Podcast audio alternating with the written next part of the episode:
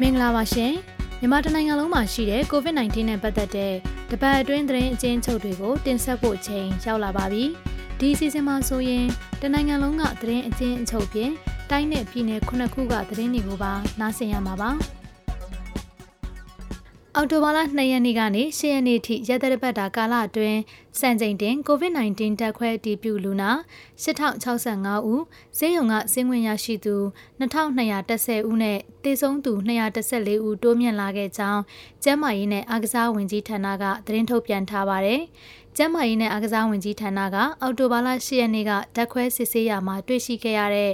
လူနာသစ်1012ဦးကိုအသေးစိတ်ထုတ်ပြန်ထားတာမရှိသေးတဲ့အတွက်အော်တိုဘာလ2ရက်နေ့ကနေ9ရက်နေ့အထိလူနာသစ်စာရင်းတွေကိုသာအသေးစိတ်ဖော်ပြပေးသွားမှာပါ။အဲ့ဒီရက်တွေတွင်ပြည်ရင်းမှာကူးစက်တဲ့ကိုဗစ်အတည်ပြုလူနာသစ်9053ဦးရှိခဲ့ပါတယ်။ တက်ခွဲအတည်ပြုလူနာတွေကိုတိုင်းဒေသကြီးနဲ့ပြည်နယ်လိုက်ကြည့်မယ်ဆိုရင်ရန်ကုန်တိုင်းဒေသကြီးမှာ6048ဦးရခိုင်ပြည်နယ်မှာ283ဦးမန္တလေးတိုင်းဒေသကြီးမှာ206ဦးနဲ့နေပြည်တော်အပါအဝင်တိုင်းနယ်ပြည်နယ်73ခုကပိုးတွေ့လူနာတွေပါရှိပါတယ်။တပတ်အတွင်းဓာတ်ခွဲနမူနာစစ်ဆေးမှုတွေကတရက်နဲ့တရက်မတူသလိုပိုးတွေ့ရှိမှုရာခိုင်နှုန်းတွေကလည်းစစ်ဆေးတဲ့ပုံမူတည်ပြီးကွဲပြားပါတယ်။ဒီတပတ်အတွင်းမှာတော့ကိုရီးယားနိုင်ငံကနေဝယ်ယူထားတဲ့ Rapid Antigen Diagnostic Test Kit တွေနဲ့စစ်ဆေးမှုတွေရှိခဲ့ပြီးဓာတ်ခွဲနမူနာစုစုပေါင်း6646ခုကိုစံချိန်တင်စစ်ဆေးပေးနိုင်ခဲ့ပါတယ်။တေဆုံးတဲ့လူနာကတော့935ဦးရှိပြီးတေဆုံးမှုနှုန်းက2.4ရာခိုင်နှုန်းဖြစ်ကြောင်းဗဟိုကူးဆက်ယောဂကာကွယ်နှိမ်နင်းရေးဌာနခွဲကညွှန်ကြားရေးမှူးဒေါက်တာခင်ခင်ကြီးကအတည်ပြုပြောကြားထားပါတယ်။ ယောဂကူးစက်မှုတွေများပြားလာတာနဲ့အတူ mass မတက်ဖက်နဲ့ဈေးတွေလူစုလူဝေးရှိတဲ့နေရာတွေကိုသွားတဲ့သူတွေကိုတန်ငွေရိုက်တော့မှာပါ။ mass မတက်ဘူးဆိုရင်ငွေကျပ်200ပေးဆောင်ရမှာဖြစ်ပြီးတော့အဲ့ထဲက150ကျပ်ကတန်ငွေဖြစ်ပြီး50ကျပ်တန်မိုးရှိတဲ့ mass တစ်ခုကိုပြန်လည်ပေးသွားမယ်လို့နိုင်ငံတော်ရဲ့တိုင်ပင်ခံပုဂ္ဂိုလ်ဒေါအောင်ဆန်းစုကြည်ကပြောကြားထားပါတယ်။ရန်ကုန်တိုင်းဒေသကြီးတွင်မှာရှိတဲ့ကုံချမ်းယူကုံချောပေးဆောင်ရွက်နေတဲ့လက်ခစားလုပ်ငန်း CMP စက်ရုံလုပ်ရုံတွေမှာ တာဝန်ထမ်းဆောင်ကြမဲ့သူတွေကိုအော်တိုဘာလ22ရက်နေ့အထိလုပ်ငန်းခွင်တွားရောက်ခွင့်မပြုဘူးလို့ကျန်းမာရေးနဲ့အားကစားဝန်ကြီးဌာနကထုတ်ပြန်ထားပါတယ်။အရင်ကအော်တိုဘာလ9ရက်နေ့အထိသာကန့်သက်ထားပေမဲ့လက်ရှိချိန်မှာတော့တိုင်းတွင်ကိုဗစ်အတက်ခွဲတည်ပြုလူနာတွေပုံမတွေ့ရှိရခြင်းကိုဗစ်ရောဂါကူးစက်ခံထားရသူဖြစ်ပေမဲ့ရောဂါလက္ခဏာမပြသေးတာကြောင့်ပုံမှန်တိုင်းသွားလာလှုပ်ရှားလုပ်ကိုင်နေသူတွေကြောင့်ယောဂဖြစ်ပွားပြန့်နှံ့မှုနှုန်းမြင့်မားလာနိုင်တဲ့အတွက်အခုလိုရက်တိုးမြင့်လိုက်တာဖြစ်တယ်လို့သိရပါဗျ။ လုပ်ငန်းခွင်ပိတ်ထားတာကြောင့်လစာမထုတ်ယူရသေးတဲ့အတွက်ဝန်ထမ်းတချို့ကတော့စားဝင်နေရခက်ခဲမှုတွေရှိနေပါတယ်။ဒါကြောင့်အလုပ်သမားဝန်ထမ်းတွေဟာတက်ဆိုင်ရာအလုပ်ရုံစက်ရုံတွေမှာကျန်းမာရေးဝန်ကြီးဌာနရဲ့လမ်းညွှန်ချက်နဲ့အညီအော်တိုဘာလ10ရက်နေ့ကစတင်ပြီးလစာတွေကိုတွားရောက်ထုတ်ယူနိုင်မှာဖြစ်တယ်လို့အထည်ချုပ်လုပ်ငန်းရှင်များအသင်းကထုတ်ပြန်ထားပါတယ်။အော်တိုဘာလ9ရက်နေ့အထိပြည်내နဲ့တိုင်းဒေသကြီးလိုက်ကိုဗစ်ရောဂါဖြစ်ပွားမှုမှာဆိုရင်ရန်ကုန်တိုင်းဒေသကြီးကတက်ခွဲအတည်ပြုလူနာ 16940ဦးနဲ့အများဆုံးဖြစ်ပြီးရခိုင်ပြည်နယ်ကစုစုပေါင်းတည်ပြုလူနာ1862ဦးနဲ့ဒုတိယအများဆုံးဖြစ်ကပဲခူးတိုင်းဒေသကြီးကတော့982ဦးနဲ့တတိယအများဆုံးတိုင်းဖြစ်ရပ်တည်လျက်ရှိပါတယ်။ကျန်းမာရေးနဲ့အားကစားဝန်ကြီးဌာနရဲ့အော်တိုဘာလ10ရက်နေ့ည8:00နာရီထိနောက်ဆုံးထုတ်ပြန်ထားချက်တွေအရမြန်မာနိုင်ငံမှာ COVID-19 တက်ခွဲတည်ပြုလူနာစုစုပေါင်း 22,445ဦးရှိပြီးတော့ဈေးရုံကဆင်းဝင်ရရှိသူ6,366ဦးနဲ့သေဆုံးတဲ့လူနာစုစုပေါင်း935ဦးရှိနေပါပြီ။ COVID-19 ရောဂါကာကွယ်ဆေးကိုအခုနှစ်နှစ်ကုန်ပိုင်းမှာသုံးစွဲဖို့အသင့်ဖြစ်လောက်တယ်လို့ကမ္ဘာ့ကျန်းမာရေးအဖွဲ့ WHO ရဲ့အကြီးအကဲက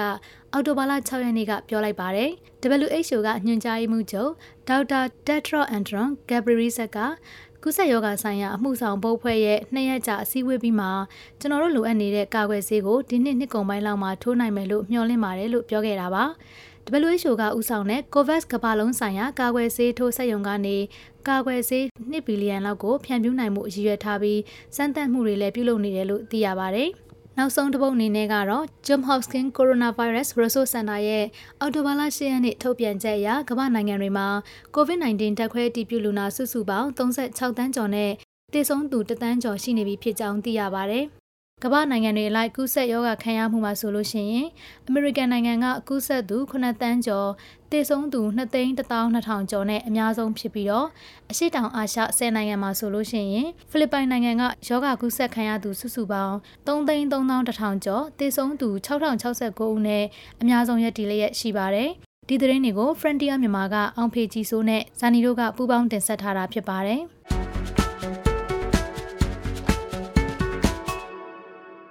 အခုဆက်လက်ပြီးကချင်ပြည်နယ်၊ချင်းပြည်နယ်၊မွန်ပြည်နယ်၊ရှမ်းပြည်နယ်၊ကရင်ပြည်နယ်၊စကိုင်းတိုင်းဒေသကြီးနဲ့တနင်္လာရီတိုင်းဒေသကြီးအတွင်းမှာရှိတဲ့ပြီးခဲ့တဲ့တပတ်အတွင်း COVID-19 နဲ့ပတ်သက်တဲ့အကြောင်းအရာနှိမ့်ချုပ်တွေကိုတင်ဆက်ပေးသွားမှာပါ။ဩဆိုလာဆိုင်ကိုရတယ်နော်အားလုံးပဲမင်္ဂလာပါဒီအပမှာ ကရင်ပြည်နယ်မှာအော်တိုဘာ၁ရက်နေ့မှအော်တိုဘာ၈ရက်နေ့အထိကိုကိုဗစ်ရောဂါပိုးတွေ့ရှိသူ12ဦးထိတိုးလာပြီဖြစ်ပါတယ်အခုထပ်တိုးလာတဲ့ကိုဗစ်လူနာတွေကတော့မြောက်ဒီက2ဦးဖအံက9ဦးကော့ဂရိတ်က3ဦးနဲ့လိုင်းဝဲမြို့နယ်ထက်က2ဦးတို့ဖြစ်ပါတယ်ကရင်ပြည်နယ်ကကိုဗစ်လူနာတွေကိုဖန်အံလိုင်းပွဲမြောက်ရီစေယုတ်တွေမှာစေကူတမှုခံယူလက်ရှိပါတယ်အခုလက်ရှိကရင်ပြည်နယ်မှာကိုဗစ်ရောဂါပိုးတွေ့ရှိသူစုစုပေါင်း34ဦးရှိပြီဖြစ်ပြီး ပြန်လည်ကောင်းမွန်လာသူ15ဦးကင်ဆာရောဂါအခမ်းဖြစ်2ဦးတည်ဆုံးခဲ့ပြီဖြစ်ပါတယ်။ခရံပြည်သူစေယုံမှာကုသမှုခံယူနေတဲ့ရန်ကုန်ပြန်ကိုဗစ် -19 အတည်ပြုလူနာ3ဦးမှာယောဂပျောက်ကင်းပြီဖြစ်၍အခုရက်ပိုင်းအတွင်းဆေးရုံမှဆင်ခွင့်ရပြီဖြစ်တော့လဲထုတ်ပြန်ထားတဲ့စီမီစည်းကမ်းတွေကိုမလိုက်နာတဲ့အတွက်သူတို့တွေကိုမြောက်ရီမြို့မှရဲစခန်းမှာသဘောဝဘေးအန္တရာယ်ဆိုင်ရာစီမံခွင့်ခွဲမှုဥပဒေဖြင့်အမှုဖွင့်ထားတဲ့အတွက်အမှုဆက်လက်ရင်ဆိုင်ရမှာဖြစ်တယ်လို့မြောက်ရီခရိုင်အုပ်ချုပ်ရေးမှူးကပြောပါတယ်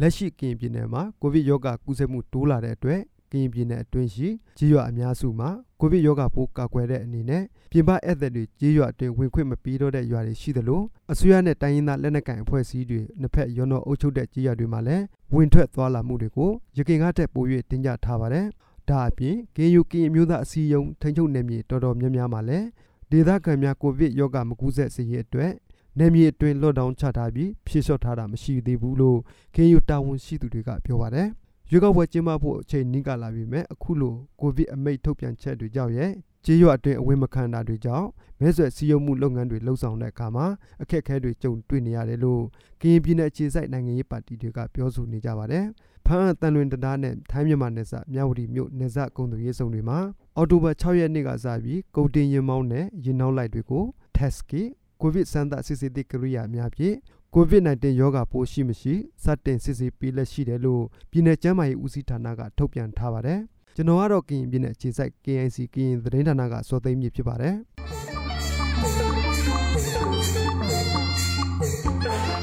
တင်းတိုင်းတိုင်းကကိုဗစ်နဲ့ပတ်သက်တဲ့သတင်းတွေကိုတင်ဆက်ပေးပါမယ်။ကိုဗစ်ကပ်ပြီးအကြားတဝဲတပိတ်မျောဝဲမရေမရာဖြစ်နေပါတယ်။တဝဲတပိတ်မျောဝဲဟာပုံမှန်အဖြစ်သတင်းကြောလမှာကျင်းပလေရှိတာပါ ပုံမှန်ဆိုရင်တော့ဒီလိုအချိန်မှာသပိတ်မျိုးဖွဲလုပ်ဖို့အစည်းအဝေးတွေစီစဉ်နေကြပါပြီ။ဒါပေမဲ့ဒီနှစ်တော့အခုဖြစ်နေတဲ့ကိုဗစ်ကပ်ဘေးအခြေအနေတွေကြောင့်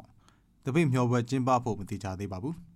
။သပိတ်မျိုးဖွဲဆိုတာကတော့အရှင်ဥပဂုတ်တမထေတော်မြတ်အားရည်စူးပြီးတော့ဆုံးကတ်လှူတာဖြစ်ပါတယ်။ဒဝဲဒေသမှာအစီကားဆုံးပွဲတော်တစ်ခုဖြစ်ပြီး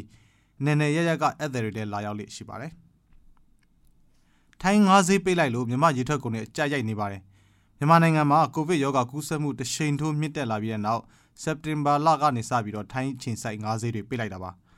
ထိုင်းငါးဈေးတွေဟာတနင်္သာရီကမ်းရိုးတန်းထွက်ရေထွက်ကုန်တွေအဓိကအားထားနေရတဲ့ဈေးကွက်ကြီးဖြစ်ပါတယ်ဒါပေမဲ့ရေထွက်ကုန်တွေကတဆင်မြန်မာနိုင်ငံကကိုဗစ်ရောဂါပိုးကူးစက်လာနိုင်တယ်ဆိုပြီးထိုင်းငါးဈေးတွေပိတ်လိုက်တာဖြစ်ပါတယ်မြန်မာပင်လယ်ပြင်မှာငါးဖမ်းခွင့်ကိုစက်တင်ဘာလကဖွင့်လိုက်ပေမဲ့ထိုင်းမှာငါးဈေးတွေပိတ်လိုက်လို့ရောင်းစရာမရှိဖြစ်နေပါတယ်ဈေးတွေလည်းသုံးမှုတပုံအထိကျဆင်းသွားရပါတယ်ကုန်ကားသမားတိုင်းကိုဗစ်ရောဂါစစ်ဆေးခံရတော့မှာပါ အရင်ကကိုဗစ်ရှိလူနာနဲ့ထိတွေ့သူတွေလောက်ပဲကိုဗစ်ရောဂါစစ်ခဲ့တာပါဒါပေမဲ့တနင်္သာရီတိုင်းကနေအခြားတိုင်းနဲ့ပြည်နယ်တိုင်းကိုသွားမဲ့ကုန်ကားရင်မောင်းတွေနဲ့ကိုရင်နောက်လိုက်တွေလည်းကိုဗစ်ရောဂါစစ်ဆေးခံရတော့မှာဖြစ်ပါတယ်ဒဝယ်မြို့ကနေ10မိုင်လောက်ဝေးတဲ့မောင်မဲရှောင်ရွာမှာယာယီရေရက်နာစခန်းပြုလုပ်ထားပါတယ်အဲ့ဒီမှာကိုဗစ်ရောဂါစစ်ဆေးပေးနေတာပါဒဝယ်ဝက်ကနေတင်ဆက်ထားပါတယ် Hello dot mi nula pa ulana na ha khanat ni lunglom te in nang kut kanit lai na mingla ba shin di te pa chin ပြည်နယ်မင်းတပ်မှာ COVID-19 ပိုးတွေ့သူ၄ဦးကဆေးရုံဆင်းခွင့်ရရှိနေပြီဖြစ်ပါတယ်။ COVID-19 ဒုတိယ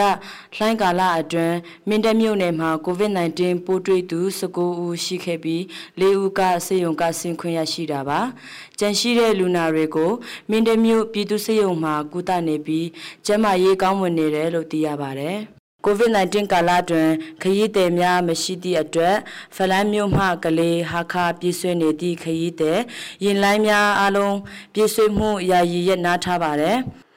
အထက်ကပိတ်ဖို့ညွှန်ကြားထားတာမရှိပေမဲ့လည်းခရီးသည်များမရှိခြင်းကြောင့်စတင်ဘာလစရုထဘက်ကနေခရီးသည်လိုင်းမသွားတော့ဘူးလို့တောင်ဇလက်ဖလမ်ဂိတ်ပိုင်ရှင်ဦးမီဇဲအယ်အာကဆိုပါတယ်ဖလမ်ကလေးပြည့်ဆွေးနေသည့်ဖိုင်ဆောင်ရင်လိုင်းဖလမ်ကလေးပြည့်ဆွေးနေသည့်ဖလမ်သားနှင့်ရွှေချင်သိလိုင်းဖလမ်ကလေး ဖလမ်ဟာခါပြည့်ဆွေးနေသည့်တောင်ဇလက်ရင်လှိုင်းတွေကလည်းပြည့်ဆွေးမှုတွေကိုရရရနာထားပါတယ်ကလေးဖလန်ပြည့်ဆွေးနေသည့်ဂုံတင်ကားများကမှုပုံမှန်ပြည့်ဆွေးနေပါတယ်လို့သိရပါတယ်။ကျွန်မကတော့ဟာခါပို့စတရင်ဌာနမှာဒီဘောရာဆုံမီဖြစ်ပါတယ်။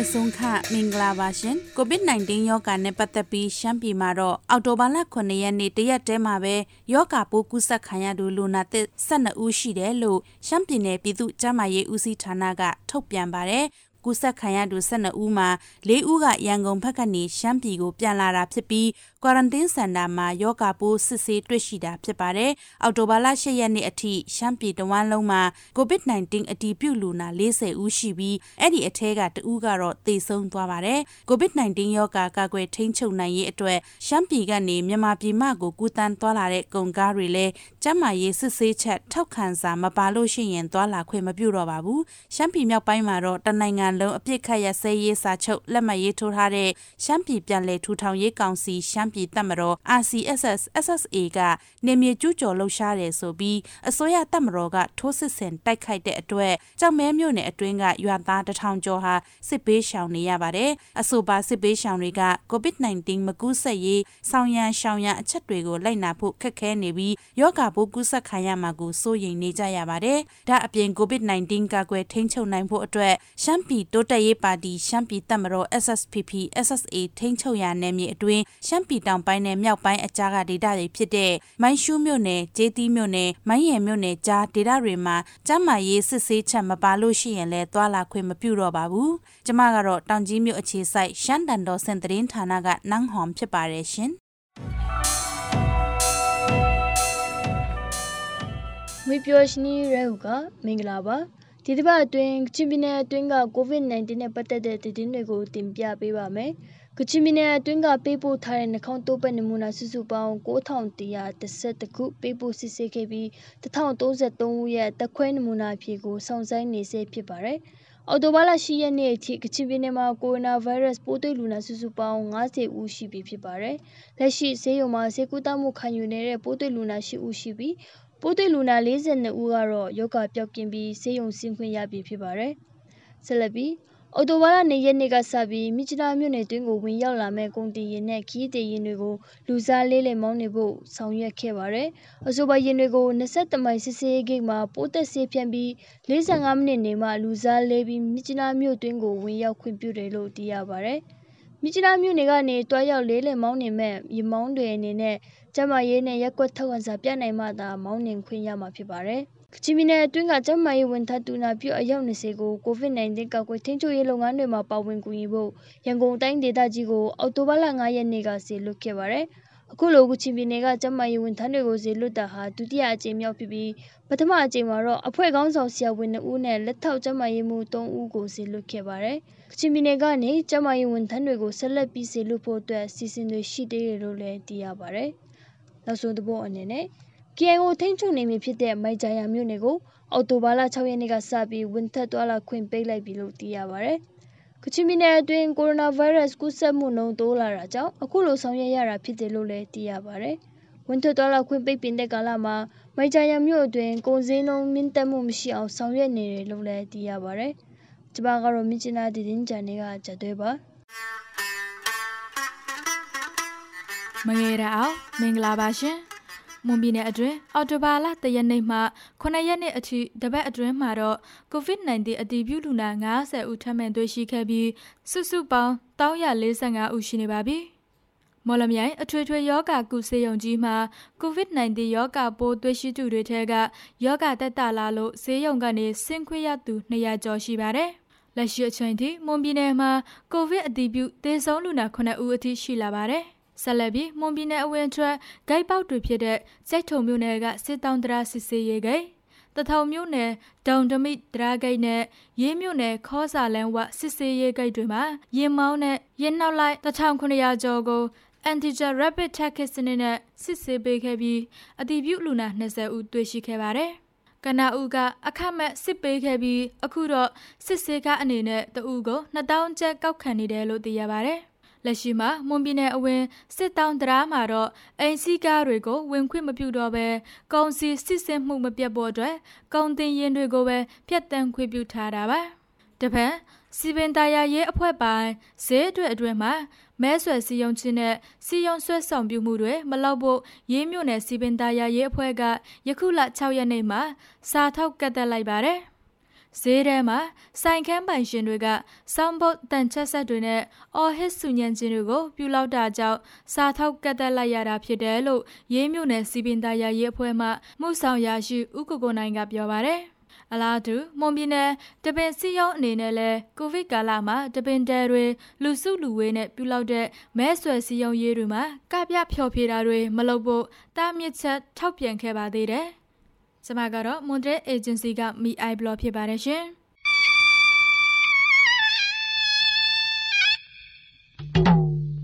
ဒီတစ်ပတ်စကိုင်းတိုင်းမှာတော့အောက်တိုဘာ10ရက်နေ့အထိမြို့နယ်23ဦးမှာဓာတ်ခွဲအတည်ပြုလူနာ119ဦးထိရှိနေပါတယ်။၎င်းတို့အထက်မှာ26ဦးဟာကလေးမြို့နယ်ကဖြစ်ပြီးစကိုင်းတိုင်းမှာပိုးတွေ့လူနာအများဆုံးဖြစ်နေပါတယ်။ပိုးတွေ့လူနာများထဲမှာယနေ့အထိကလေးမြင်းမှုကော်လင်အင်းတော်မြောင်တစဲဘူးတလင်အရဲတော်တပိန်ဟုံးမလင်းကတာရွှေဘူမြို့နယ်တို့ကလူနာ38ဦးဆေးရုံကဆင်းပြီးဖြစ်ပါတယ်။သေဆုံးလူနာတော့မရှိသေးပါဘူး။ ဆက်လက်ပြီးစကိုင်းတိုင်းအတွင်းမှာကုန်စည်စည်းစိမ်မှုတွေမပြတ်တောက်စေရေးအတွက်မြို့နယ်ကျော်သွားလာနေတဲ့ကုန်တင်ရင်မောင်းများကို test kit နဲ့ covid စစ်ဆေးပေးမယ်လို့တိုင်း covid-19 ထိန်းချုပ်ရေးနဲ့အရေးပေါ်တုံ့ပြန်ရေးကော်မတီကသိရပါတယ်။ စကိုင်းတိုင်းဒေသကြီးအတွက် test kit အခုရေ1000ခွဲတန်းရရှိပြီးစကိုင်းတိုင်းရဲ့အဓိကကုန်စည်စည်းစိမ်ရာမျိုးများဖြစ်ကြတဲ့စကိုင်းမုံရွာရွှေဘိုနဲ့ကလေးမျိုးများကိုခွဲဝေပေးထားပါတယ်။စစ်ဆေးခံမဲ့ကုန်တင်ရင်မောင်းများဟာသက်ဆိုင်ရာ COVID-19 စစ်ဆေးရမယ့်နေရာများမှာပထမဦးစွာလာရောက်ဆင်းရင်ပေးရမှာဖြစ်ပါတယ်။ COVID-19 ပိုးရှိမရှိစစ်ဆေးမှုခံယူမဲ့သူများအနေနဲ့ရက်ကျေးဥက္ကဋ္ဌများထံမှထောက်ခံစာများမဆာကထောက်ခံချက်တို့အပြင်လိုအပ်တဲ့လိုင်စင်ဓာတ်ပုံစာရွက်စာတမ်းတွေပါရှိရမှာလည်းဖြစ်ပါတယ်။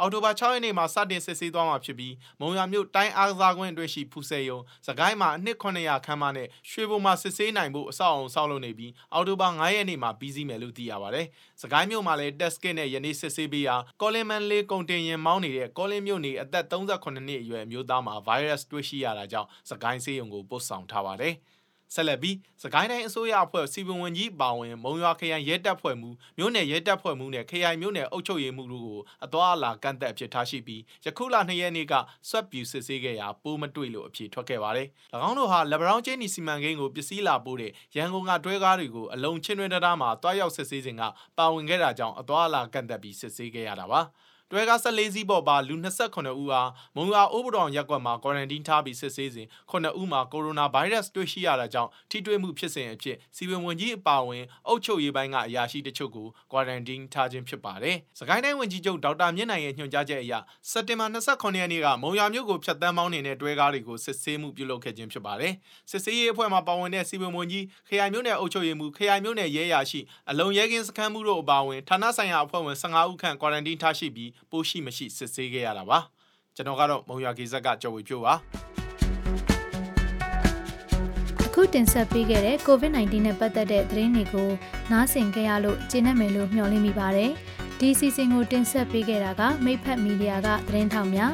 ဇာနီအေးအောင်နဲ့ Diane James တို့ဖြစ်ပါတယ်အပတ်စဉ်တင်ဆက်ပေးနေတဲ့စီစဉ်ကို Frontier မြန်မာရဲ့ website နဲ့ Facebook စာမျက်နှာတွေအပြင်ဒို့အတန်ရဲ့ Facebook စာမျက်နှာ